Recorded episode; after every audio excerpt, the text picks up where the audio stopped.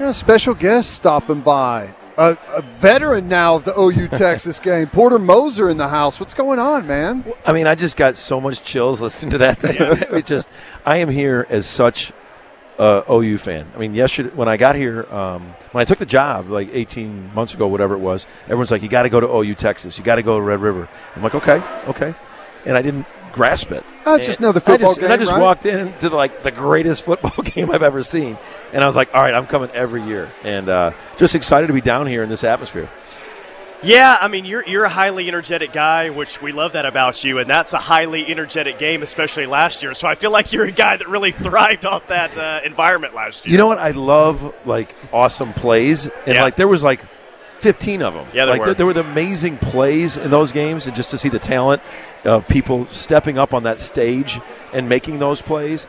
But what I found was amazing. Uh, I was just telling some out of town friends that uh, it's you never see anything like it. It's like cut right down the middle of the stadium. Like you just don't see that anywhere. You guys So are it's prob- never quiet. you're, you're right? pro- exactly. You're probably always. You guys probably have gone to it for years, but anybody that just got introduced to this rivalry, it's amazing. Like Yep. to see that fan base is split right down the middle and walk around the fair, and uh, just truly, truly amazing thing in college sports. It's it's totally unique. Um, it's wild. So tell us, what's the offseason been like for you? I know it's been super busy, ton of moving parts. Uh, that's just that's college basketball these days. But how's it been so far? Well, no one wants to talk about the transfer portal, so we just we're just going to skip right. We're going to skip right by that. We, we, we've talked to that to blue in the face.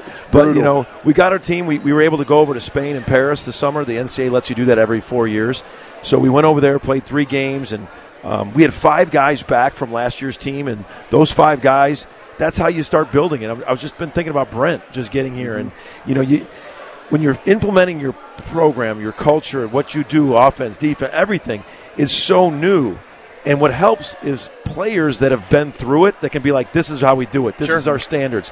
And that first year is just is different. Now I have these five guys, Tanner and Jacob Groves, Jalen Hill, CJ Noland, and Bijan Cortes. Those five been through it, and now when the newcomers came in this summer, it was like totally different. They're like, "This is how we do it." They can show the way, and that's how you keep building. Is you you stay old, you stay with guys that stay there in your program, and uh, that's what our, my off season was like. Was was having those guys establish their leadership. Um, we're back into fall conditioning. Our, we're here. We're in official practice. We heck, we have a we have an exhibition game in like three weeks. It's it's crazy how fast it sneaks upon you. You had a really good end of the regular season last year. What you beat Oklahoma State, you beat West Virginia, you beat Kansas State.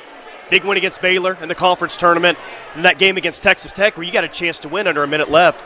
Did that ending of the season that make you feel more optimistic going into year two? Did that fuel anything going into the offseason? You know, I, I, when I was in the moment, I wasn't even thinking about the offseason. I was thinking about getting in that freaking Yeah. NCAA tournament. Yeah. And, uh, you know, I, I felt that, you know, I thought, you know, we can have a longer discussion another time about whether we should have got in or not because we had five top 15 wins. But, you know, Baylor was a number one seed and, and, and, and we beat them. But you know what it did? It just continues to establish with guys like, like Jacob Groves.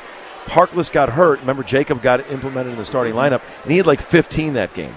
And it just continued to get his confidence and his, his, um, you know, motivation to, to really get better and stronger in the offseason. And they did. And, uh, you know, this, our schedule still is one of the top Big 12 basketball is number one conference in the country. And to go into, um, you know, the offseason knowing we got to do some things. And I love our newcomers.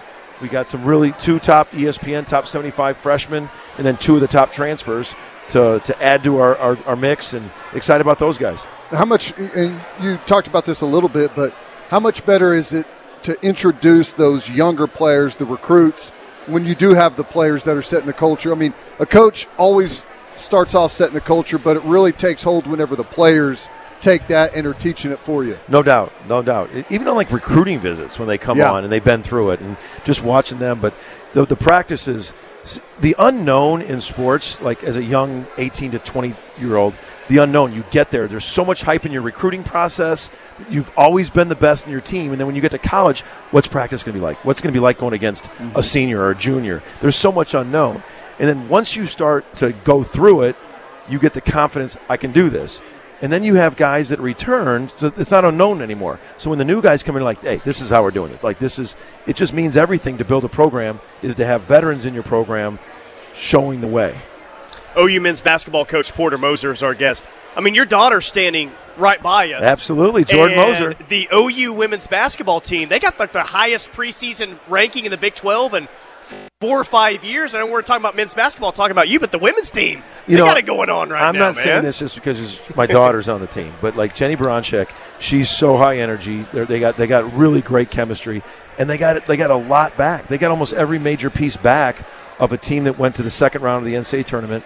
Um, they're top 20 preseason, and for for you know. I'm always out everywhere. I mean, whether it's a fraternity, do, doing anything to get the students there. Yeah. And they have to come in for the women. The women are an exciting brand of basketball. They're really, really good, and we, we've we've got to fill that stadium for both programs and and come out and watch us. Which, by the way, it looks like your daughter could drop step and punch one on me. uh, but um, I, I wanted to ask you about this. You know, the, the football team coming off of two losses, right? We lose at home to Kansas State, uncharacteristic play. We go on the road to TCU, and it's just a bad performance. There's no way to really sugarcoat it. As a coach, like, what do you do in a moment like this to get your players' confidence back? To you know, because everyone wants to grind and you want to get better, but how do you balance that with with the coaching, the teaching, the like? We got to do better with the still keeping the confidence there. So I spoke at the Fort Worth Sooner Club today in Fort Worth, and I was ta- we were talking about this, and this is when you know, just like your family. When, when something doesn't go right in your family, it's not the time to separate and fracture your family. That's when time your family comes stronger together, and that's what I think this Sooner fan base is different, is special. The people are unbelievable. But for Brent, I've gotten to know Brent, and he just, I, I can just see him in the locker room, stepping up in front of everybody and showing them like the ultimate leadership, like fighting through adversity. You know, keep trying to get better, like in everything, and just the things he stands for is, is everything you want your program to stand for. And when you, things go wrong, like two games, it, that's not the time to doubt it. Right. It's, as a coach, it's the time to step up and be the ultimate leader with your belief. Yep. A, a, a leader, it's it's a transfer of belief. That's what leadership does. Whatever form you are in, it's a transfer of belief. And he, right now with his players, he it's all about. I'm guarantee you, believe how good we are. Believe in what we're doing. Believe in the, the name on your jersey. And uh, that's he's he's been unbelievable. I know he's so convicted and uh, with what he's doing, but it's hard because you hear so many voices outward. And here's what's even harder: it's it's not as much the voices that a coach hears, it's the voices your players hear. You got to get yours. The- I mean, the voices. Yeah. the Everyone voices, telling them they've oh they've got to they've got to they've got to assert themselves as an individual, right? And It's it's the or, or or the the you know anything with social media, anything. It's those Yeah. voices that can get creep doubt in your locker room, and that is the challenge of the coaches. Be like, man, we we've been through this. All right, we stubbed our toe. All right, we stubbed our toe. Let's go. We let's still believe. And just seeing Brent's energy, I know I know that's the message to these guys and uh, how they work. If you go by their practices, it's insane. Uh, The, the, the competitiveness, the passion. Um, and so I know that's as a leader, that's what he's doing. It's a transfer believing that men keep keep fighting, keep fighting, go, getting through where we need to go. You were making some road trips during the spring on those caravan trips. Oh, yeah. uh, Amarillo, Wichita, I don't remember all the ones that you went to, Houston, Dallas. And I remember seeing you and Jenny at a couple of those wearing OU softball uniforms Yeah. to show your Yeah. support for all the programs, which I think is really cool. But in those times, I'm sure you got to spend maybe some intimate moments with Brent Venables, you know, have some one on one spots that maybe you would normally. And maybe you just answered this question, Porter.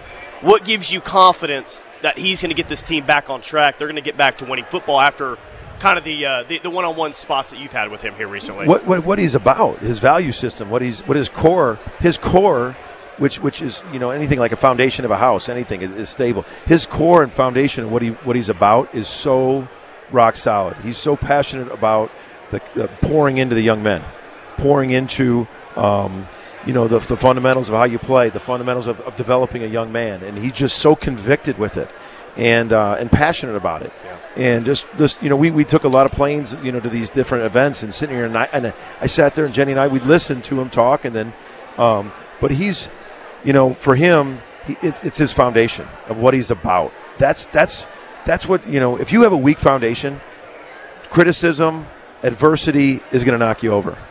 And that's why you that's why you really as a as a coach in this day and age at a, at a level at this high, your foundation has got to be rock solid. And man, I'm telling you, watching Brent, what he's about, that's the, he's gonna he's he's the unbelievably the right person to handle moving us through this. Yeah. Well, I hope so. I hope so. Not going to be easy. Going to be a lot of momentum swings. Going to be a typical U Texas, I'm guessing. Um, we'll, we'll walk away at the end probably with an incredibly close football game, but who knows who's going to win it.